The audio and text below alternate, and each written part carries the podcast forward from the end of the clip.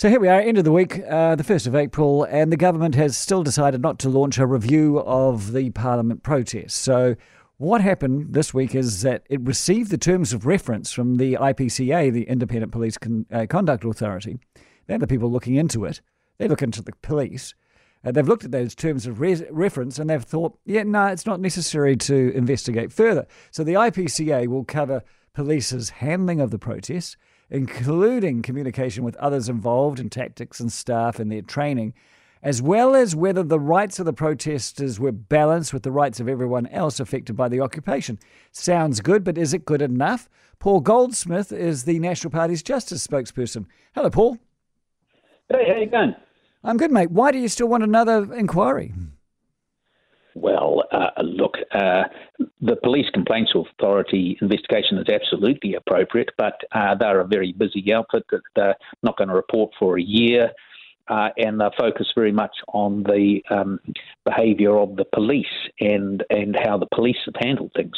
But it's a much wider issue, of course. You know, we want to know what uh, the Speaker got up to, uh, what we've learned in terms of Parliament security, uh, how it all came about. Because you just got to remember, this was a um, extraordinary event 23 odd days of occupation, the trashing of the parliamentary grounds, and, hmm. and a riot at the end, which uh, got out of control but could have got even more out of control. So, how did it?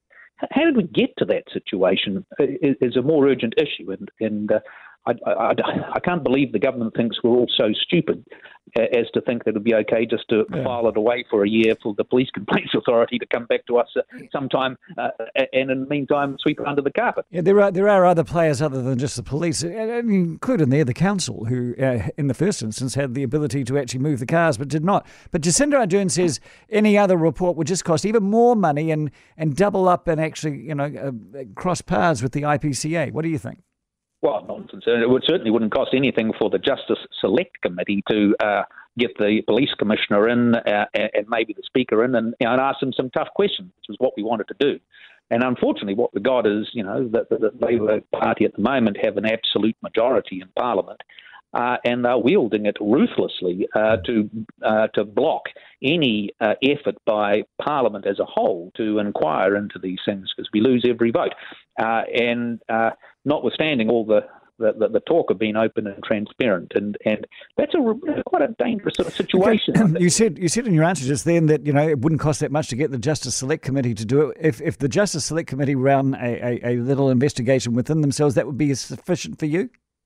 Well, it would be a start. Uh, and, no, look, I think it was of a scale and a consequence uh, what happened in Parliament that I would expect be we'd be looking at it from a number of angles and uh, making sure that uh, it doesn't happen again. But but also, I mean, what a whole heap of things went badly wrong there. Uh, um, to to you know block off a big part of the city for a long period of time, but, but it was it was a very dangerous sort of situation at the end. Fortunately, we got through it in reasonable shape, but there was still uh, an enormous amount of damage. So uh, look, yeah. th- these are the sorts of things that you don't want to just sweep under the carpet. Uh, you, you, actually need to look at them properly, uh, and uh, I just don't think it, it, it's appropriate for for a government to block all these inquiries and and, mm. um, and pretend that a, a, police complaints authority thing, which may may come back in about 14 months' time, is, is sufficient. Paul Goldsmith, National Party Justice spokesperson. I thank you for your time.